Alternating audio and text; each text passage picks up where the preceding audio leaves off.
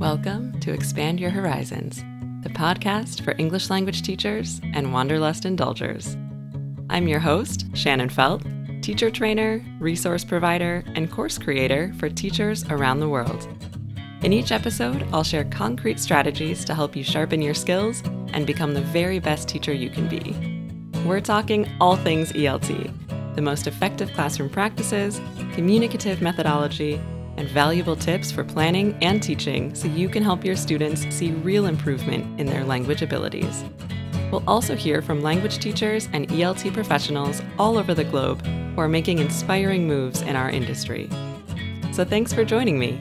Here's to making this big world a little smaller by connecting ESL teachers everywhere.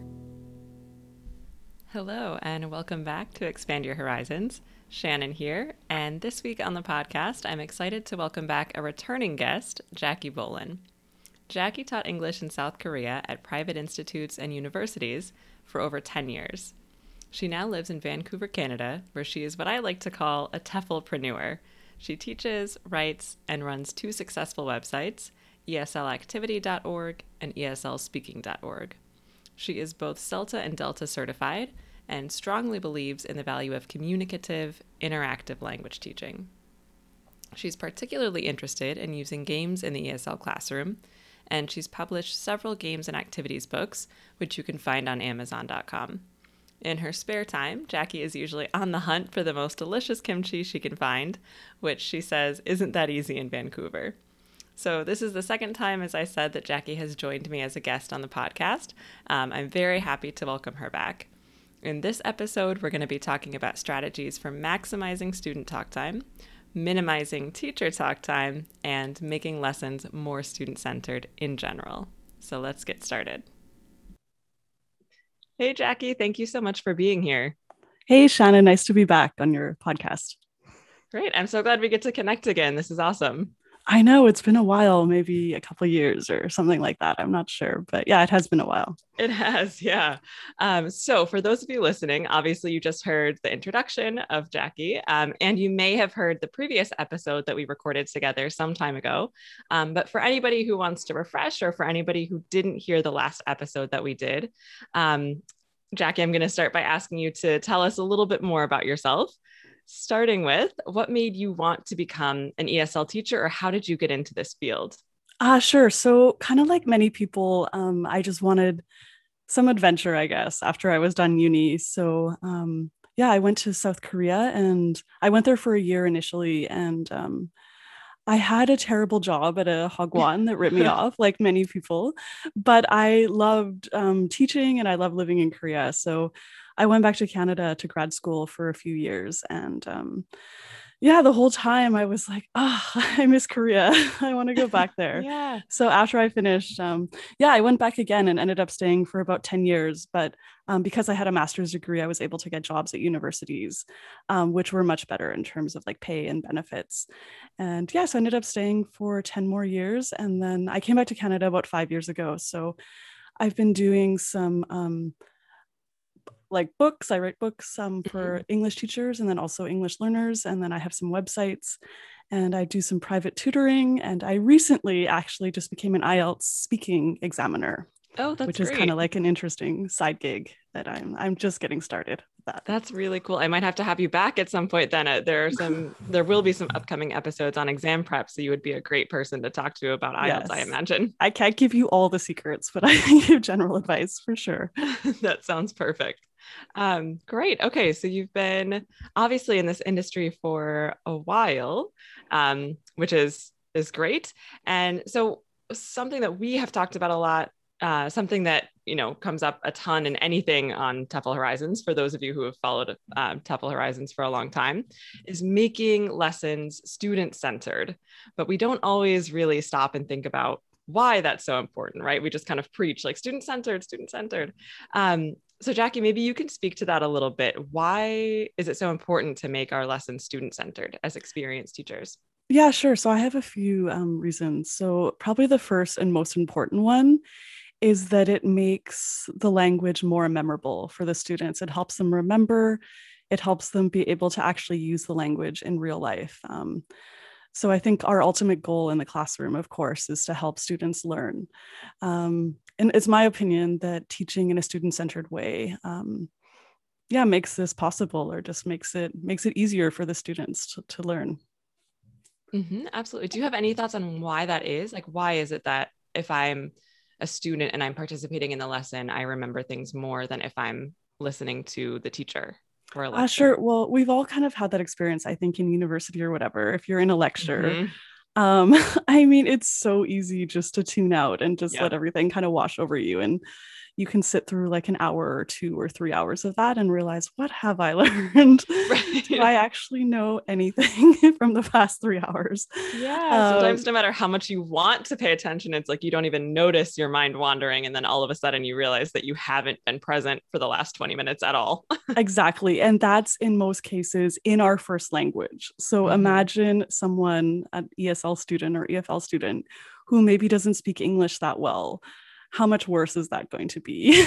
That's a great be, point. They're going to retain actually nothing um, right. if you just lecture students. So yeah, so I think that's why. Um, and but if they're active and engaged and actually talking to a partner, doing some interesting activities, then um, yeah, they're just their brains are active and um, they're going to remember what they what they used more than just what they heard. Exactly. It's really hard to tune out if you're actually doing something um, versus just listening to something. Yeah, exactly. Great point. Um, okay, so every now and then I'll I'll sort of be talking about this with with different teachers. You know, we'll talk about how we want to make things student centered, and every now and then there's a teacher who just really wants to sort of hang on to that teacher fronted lecturing style. You know, they'll tell me things like, "Well, I'm just more comfortable doing it that way," or "I think it works." You know, I think my students pay attention, so why do I need to change? Why do I need to make an effort to be more student centered? Any thoughts on that? What would you say mm. to a teacher who sort of had that initial resistance? I mean, my style is very non confrontational. So I would probably just say, like, okay. But I mean, unless I was like, for example, if I was a CELTA trainer or um, a TEFL certificate trainer, then I would definitely push my students or like push the teachers in the class um, to get beyond that. But um, yeah, I think I would just gently say, like, why don't you try out a task based approach mm-hmm. lesson and see how that goes? Or what about the test, teach? Is that right? Yeah, test, teach, test, test approach yeah. mm-hmm. and, and and just give that a try and see how it goes and just kind of or like what about a survey have you done surveys in your classes or just stuff like that and just kind of make some like very gentle suggestions and just stop saying student centered teacher centered but make suggestions that would actually like lead to student centered teaching that sounds great. Yes, something that I often say as well is um you you know you tell me that it's it's working fine but how do you know?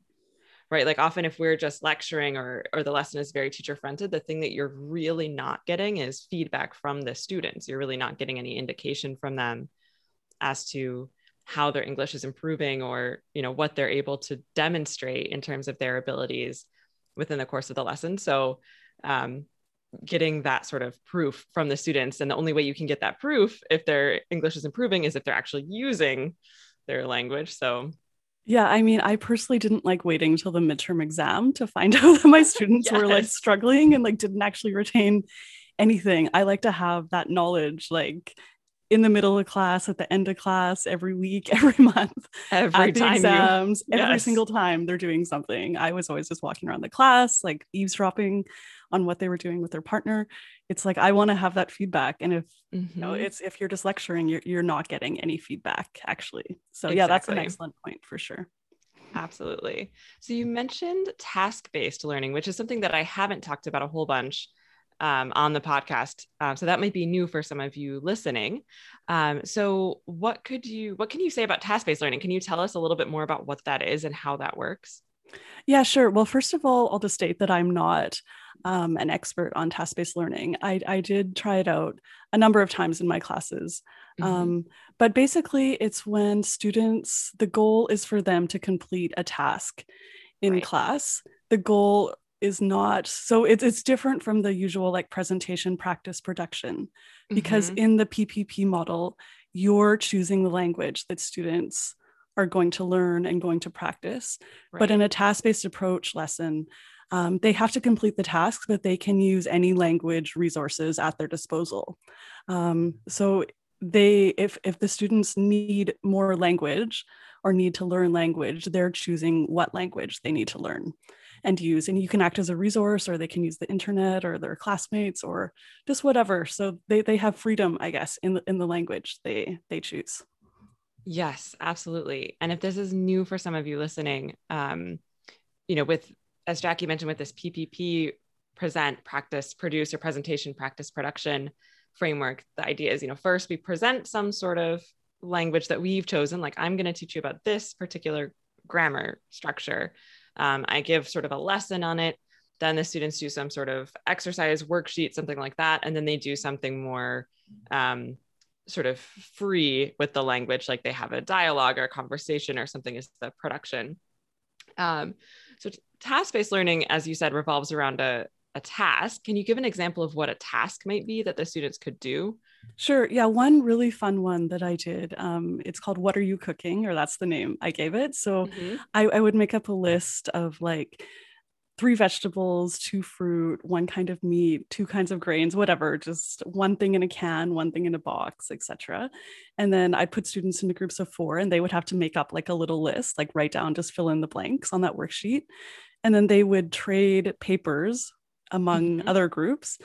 And then I would give them, I don't know, like probably the whole class almost. And they would have to come up with a three course meal that they want to make awesome. for other people. And, and then they would have to do a short presentation about that. Or no, wait, I, I always put students into groups of three. So each person had to talk about one course. So the first, second, and third course. And they'd have to get creative. And then in the end, the class would vote on which meal sounded most appealing to them.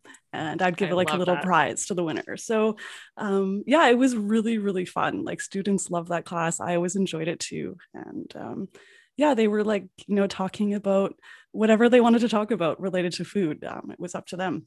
Mm-hmm. Yeah. So this is this is a really helpful example. And I think the key with the task that you mentioned, um, if you've been listening to the podcast for a while, you know I talk a lot about uh, tasks having a communicative goal, making sure that activities, if you want the students to really speak and communicate, there needs to be some reason for the students to speak beyond just the teacher said so. Right. So I love this task because the key is that you know the students aren't just told talk about food talk about what food you like talk about what you like to cook but there's this goal this task that they have to achieve where they have to plan a three course dinner. So they're going to keep talking until they've accomplished that which is awesome. Exactly. And then i love uh, usually in task based learning there is a presentation of some kind or kind of like showing your results right. um, to the other students or to the teacher at the very minimum um, which I love too. It, it gives students like a goal. Okay, we have one hour and we need to have this short presentation um, exactly. um, together and other people are going to be watching so there's like a small element of like pressure i guess like mm-hmm. oh i don't want to like you know let my team down and i want to like um, just do a good job because i have to present it in front of my classmates so I kind of like that element as well. I don't want to stress my students out, but I think sometimes if they're just talking to their partner and nobody's actually listening to them, um, I think it's easy for people to be like a little bit lazy and just like, oh, whatever, just talking to this person for right. no apparent reason, really whatever.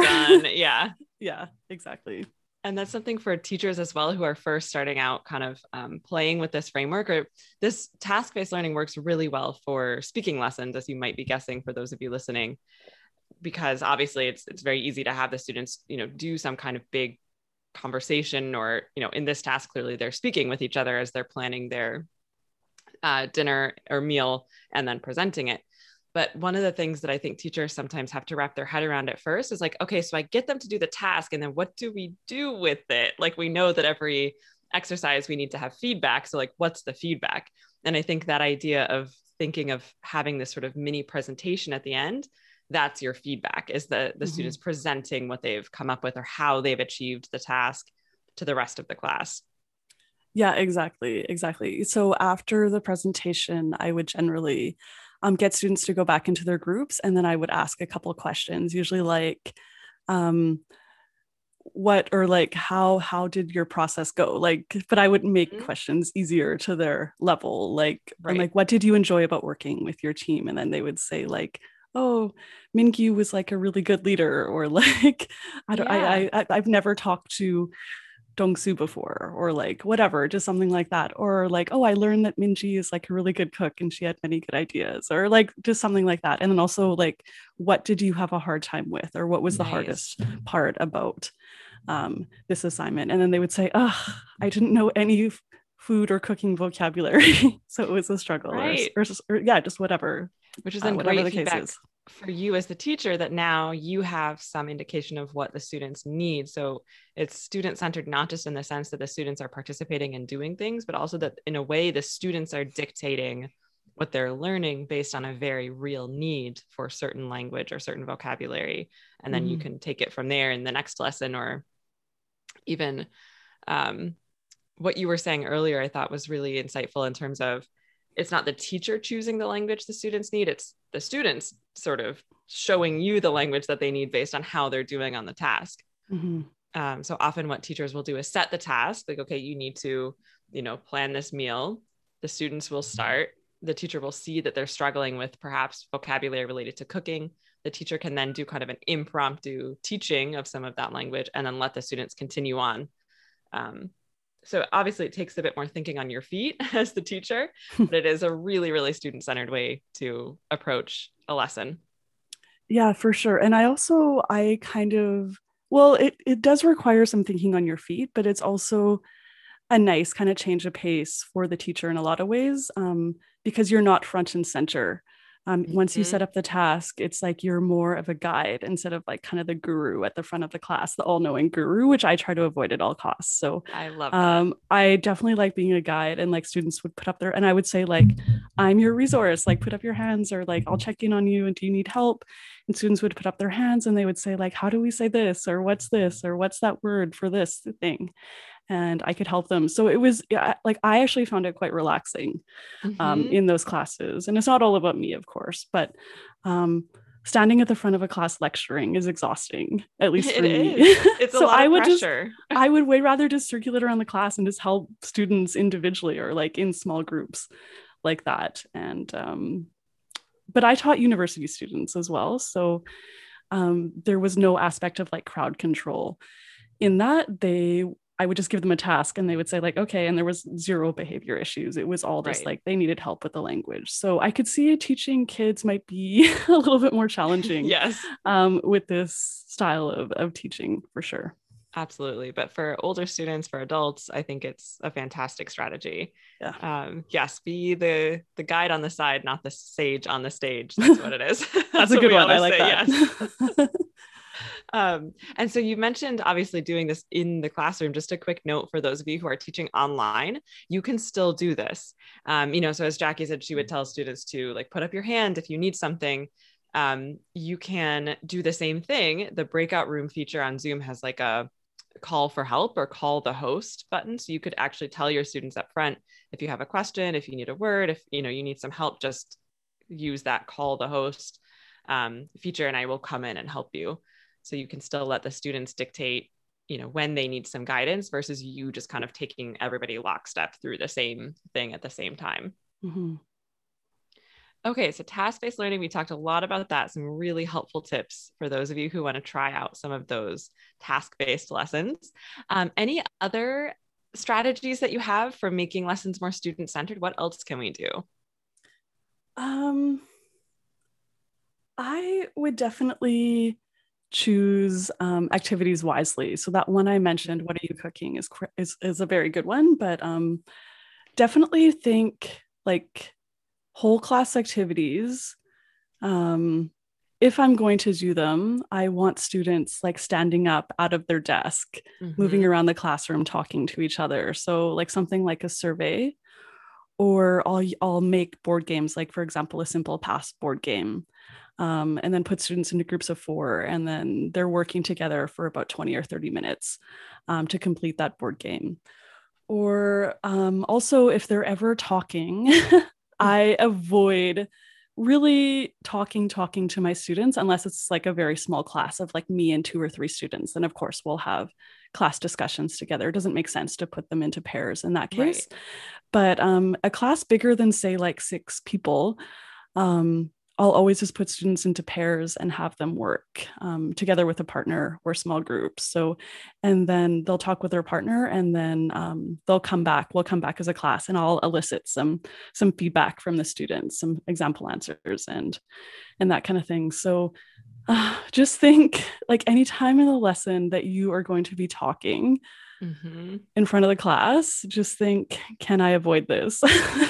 so that's yeah. just kind of my general um, strategy that I go to. So anytime I even write that on a lesson plan, I'm like, ooh, this isn't maybe a good thing. How can I how can I get around this? And and like sometimes you can't, of course, like giving instructions for an activity.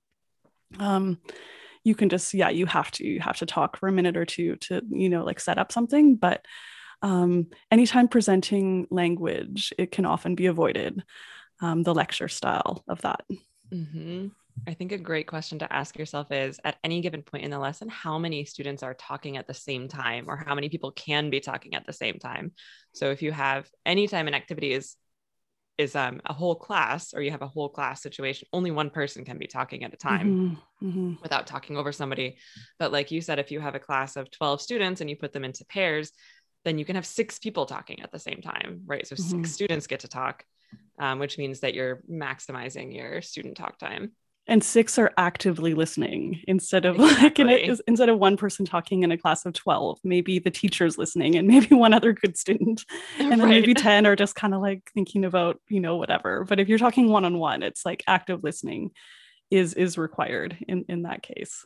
That's such a good point.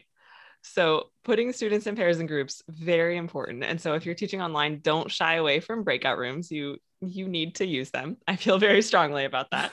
Um, so let's say I'm a teacher and I've put my students in pairs and groups as much as I feel like I can. But anytime I am in sort of a whole class situation, like giving instructions, feedback, um, a sort of teaching stage, like a clarification stage for grammar or vocabulary, I'm still having trouble reducing my teacher talk time. Do you have any practical advice? Um, yeah, sure. So I had the experience when I took the CELTA course. Um, I think I'd, I'd, already taught for a lot of years and I, I was already very aware of the student centered thing at that point in time. So I made these lessons and I would get quite like good feedback on them from my tutor, but then I just was like, these are great. These are the best lessons. And then my tutor was just like, they're great, but they're like a little bit too student centered or no, uh, like teacher centered. Mm-hmm. And I was like, what? like, I can't believe he said that. But anyway, he said, why don't you try um, the test, teach, test approach for your next lesson? Um, so I got the grammar point or whatever that I was supposed to teach. And so I made up this like little worksheet um, for my students and they did it and i found out like okay they're like pros at like like like maybe the simple past like like the regular verbs they they have that down but oh they mm-hmm. made some mistakes on the irregular verbs and the negative forms or something like that. And so then I taught very quickly, um, just kind of reviewed those two things that they struggled with. And then they had like another test, which was actually a task of some kind related to that activity. And then I gave feedback at the end of that. Um, so, yeah, that cut out like five or 10 minutes of my teacher talking time at the beginning of class, and students were like actively um, yeah, working on the language. So it was interesting. It was so I kind of incorporated that into my further classes. If I suspected that students had already like seen this specific thing like a like like a ton of times for example all students have talked about the weather or sports or hobbies like a thousand times right so you probably don't need to teach them the vocabulary they probably already know that vocabulary so in that case uh, the test teach test approach um, can work really well Yes, we sometimes forget that we don't necessarily need to teach students everything related to a particular topic or grammar mm-hmm. point. We only need to teach them what they need. And that's a really good way to find out what they need is to give them kind of that initial diagnostic test and see how they do and see what they've got and see what's missing. Mm-hmm. If um, if you're listening and test teach test isn't something you're super familiar with, I'll link in the show notes to a couple of other resources that you can check out to see kind of exactly what a test teach test lesson might look like. Um, okay, so that's really helpful. What else about that kind of clarification stage? Like often for teachers, they'll be really good at making lessons student centered in terms of the practice activities, you know, speaking activities. They've made a lot of progress minimizing teacher talk time during every other stage except when they have to do the actual, let's say, grammar teaching part, right? It just becomes, again, this lecture, this explanation. Any tips on how we can make even that stage of the lesson more student centered? Mm, well, maybe well, my students actually probably hated this, but I would do it every single time. If they asked me a question or I had to like explain some mistake that they were making, I would never just give them a straight answer. So I would say, I would ask them questions. So they would yes. say, like, oh, what's this? And I'd be like, oh, well, whatever. And, and then like I'd write a sentence, for example, and leave a blank. And I'm like, what goes here? And they would have to like figure it out themselves. Mm-hmm. Um, so I don't know. I mean, so to me, that's like the way to make it more student centered, just to like elicit um, information from the students. But I think I don't know. My students, they were they were fine actually, but like, I think they would have just been happier if I gave them the answer. But uh, in my opinion, um, it was more helpful to elicit that instead. I agree. It's a little bit more work for the students up front, but it's so much more effective. Yeah. Um, for all of you teachers out there, I challenge you to, if you're making a lesson plan or even just thinking through your lesson, anytime you write or think the word explain, then I will explain XYZ, see that as a red flag. You should avoid thinking of explaining anything ever in the lesson. Think instead how you can ask or elicit from the student. So if you're thinking, I will explain the rules for the simple past tense, change that and sort of reframe it in your mind as, okay, how can you elicit what the rules are for forming the simple past tense based on examples that you can give the students? Mm-hmm. They do need examples. You can't just ask them out of thin air and expect them to produce something um, useful or not get stressed out. But if you've given them, as um, Jackie said, you can just give them examples and then let them use the examples to try to figure out what the rule is or kind of guide them to yeah. understanding that way. Exactly. Yeah. So let's shift gears a little bit. I know that something that you in particular are really good about and something that you've published books of are uh, fun classroom games. Um, any favorite games that you can share with us? Um, there I have so many games and activities that I use do. in my class, but and, and it also really depends on the level and the skill um, that I'm doing. But probably one of my favorites is, which I've already mentioned, are surveys. Um, mm-hmm my students, whenever I pull it out, they're just like, oh, another survey. But then they actually have fun when they're doing it. So, um, yeah, so surveys, they cover all four skills. They can fit into just about any grammatical point or vocabulary set. Um, they are fully student centered and they're great for helping students with follow up questions. Um, there's no reason not to love surveys, basically. they are like the ultimate ESL teaching um, activity, I think. So that's definitely one to check out. And then um, also, it's very easy to design your own board games um, to fit nice. just about any anything. Um, yeah, so think about that as well. And if you get the teacher's resource book, like that comes with textbooks, yes. um, you can often find those are actually like gold mines for like surveys and board games and stuff if you don't want to make your own. So definitely be sure to pick up teacher resource books or teacher activity books or like class activity books, as sometimes called. So um, yeah, get those as well. Um, Absolutely. Yeah. Many of you out there know how much I love uh, the English file series, American English file or New English file, and their teacher books have like a whole section in the back, which is a communicative activities section. They have a ton of great resources for that. Mm-hmm. And then I also love doing presentations, um, not like formal, formal presentations, although I do do that once in a while, but um, kind of like informal things like students just like kind of that what are you cooking thing like students mm-hmm. have a mm-hmm. task they have to do and then give a little presentation at the end of class um, and then the other groups might give them feedback or ask follow-up questions or something like that so yeah that's that's another favorite of mine that's great. And something that jumped out at me to the way that you set up the what are you cooking activity is that mm-hmm. even for the presentation, the students who were listening to the other groups present, they had a task as well. So they had to choose what was it, which meal they were going to eat or attend exactly, or something like exactly. that. Exactly. So that's a great tip. If um if you have one group presenting, you still want to make sure that other students who are just listening aren't being passive, that they're still involved some way. So another yes, them a reason to to listen and give feedback to the presenters. Exactly. And and like another thing I might do um in that situation is that I'll require each group to ask one follow-up question. I love that Um, so I like after a presentation, I'm like, okay, you have 20 seconds, 30 seconds, talk to your group and come up with like, I always say two good questions in case one is the same as another group. Mm-hmm. Um, and then I will, like, depending on the class size, I'll choose maybe three groups at random. Or if the class is small, then every group can have a chance to ask a question. So that's a great idea. Yes. And often, if you give the students a role, like, for example, with the what are you cooking activity, you could even take it a step further and like really get into it and tell them, like, okay, now as you listen to the other groups, you are a food critic and you need to decide, you know, which meal you're going to give the best review to in your magazine or you know who knows whatever you want to do mm-hmm. but that mm-hmm. often will sort of prompt them to ask follow-up questions even on their own like you could tell them if you need more information make sure you ask and then you'll have it's amazing the students kind of come alive and you'll have students saying things like okay, you said dessert would be cake, but is it chocolate cake or carrot cake? You know, it's like because they really want to know all of a sudden.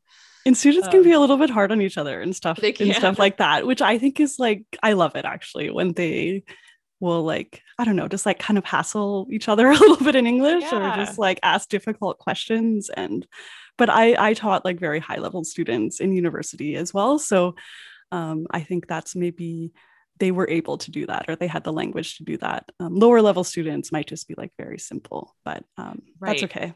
And they still can, they can still do that. They'll just obviously need more support with the language and it, there will have to be kind of lower stakes in terms of the level of fluency that they need.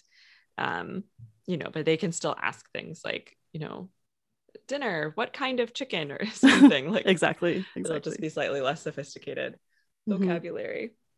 Um, yeah i think that's so magical when that happens when you see students starting to kind of jump in and like give each other a hard time or almost debate a little bit in a friendly way because that shows the level of motivation that mm-hmm. they're not just using language anymore because they were told to or because they know that they're supposed to practice they're doing it because they really want to like they have a genuine question like they really want to communicate something and so they're think you know they're kind of being pushed past any hesitations that they have because the need to communicate has become more important. Mm-hmm, for sure. Definitely. Um, okay, just as we wrap up, you've mentioned surveys, and I think that's such a great idea. Can you go into just a little bit more detail on how that works? So let's say I'm a new teacher, I'm listening to your advice, I want to try a survey. How do I do it? How does that work? Uh, sure. So, one great example is um, have you ever questions, um, the PP, and then the simple past. If you're combining that into a lesson, this is like the ultimate activity. Um, so I will just write on a piece of paper, like my survey sheet. I'll come up with maybe 10 questions like, have you ever gone skydiving?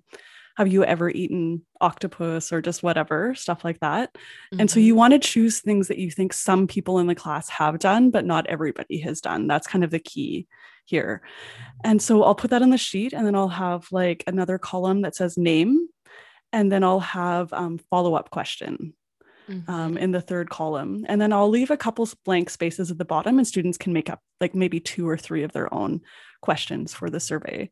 Um, so everybody would stand up and then they would um, bring their survey sheet and a pencil, and then they could circulate around the class asking their classmates, like, Have you ever eaten octopus? If someone says no, they don't write anything and they just have to ask another question like have you ever gone skydiving yes okay and then they write their name in that sheet and then they ask a follow up question in the simple past. Oh, so when did you go?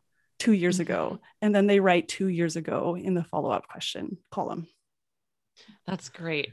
Um, that sounds like a lot of fun and a great way to get students up and moving and talking to everybody. Mm-hmm. And they, students actually get like really into like, finding someone to fill every blank. It's surprising actually. Like even university students and adults are like, okay, I'm gonna like find everybody. And, and then sometimes there's only one person in the class that's been skydiving. Mm-hmm. So they're all mm-hmm. talking to each other. Who's been skydiving? Who did you get for the skydiving one? And then they all want to talk to that person. And um, yeah, it's kind of fun. It's it's like a, it's it's great. And I I will often do the survey as well. Um, yeah, that's fun. Yeah, which is fun too. And you make it so that the students can't use the same person for every answer, right? Exactly. Only once. Yeah. Right. Only, only one person. That's and important. then and then I also say it's not a group activity. I only want to see one on one talking. So that's also key.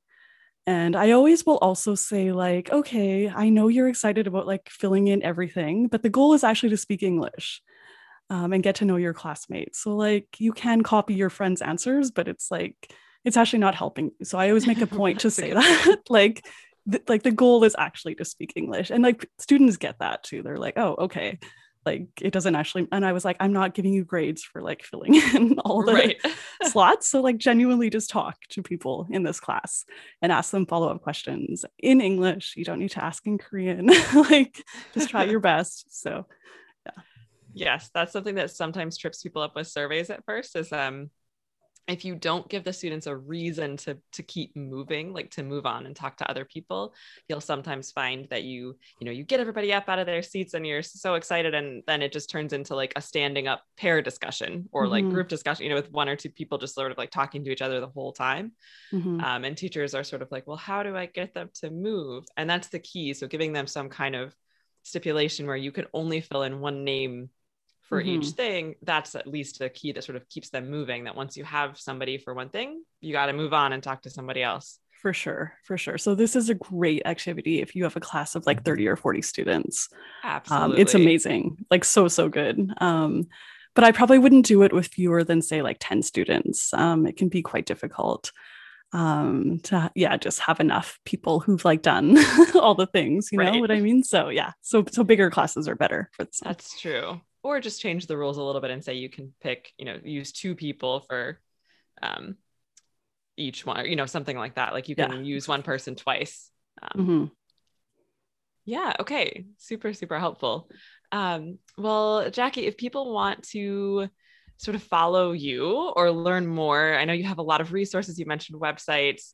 Um, and I know that you have just started a podcast or are just starting a podcast also. Uh yes so the podcast is called let's talk TEFL. Mhm. Um, I'm doing it with my old friend from Korea, Jennifer Booker Smith, and I. Um, we have just released, I think, maybe oh today. Today there'll be the second episode is released. Awesome. Um, so you can find all the so just search on iTunes or wherever you like um, to get podcasts, or you can have a look on E eslactivity.org slash podcast.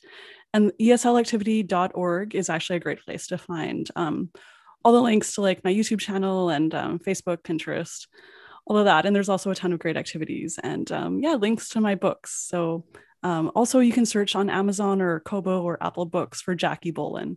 And um, yeah, you can see see everything I have there. Perfect. And I'll link to all that in the show notes as well. So it's nice and easy. Um, all right, Jackie, anything else you'd like to add before we wrap up? Ah, no, that's great. Thanks for having me on your podcast. Of course. Thank you so much for being here. And I can't wait to talk to you again sometime soon. Okay. Thanks, Shannon. Thanks, Jackie.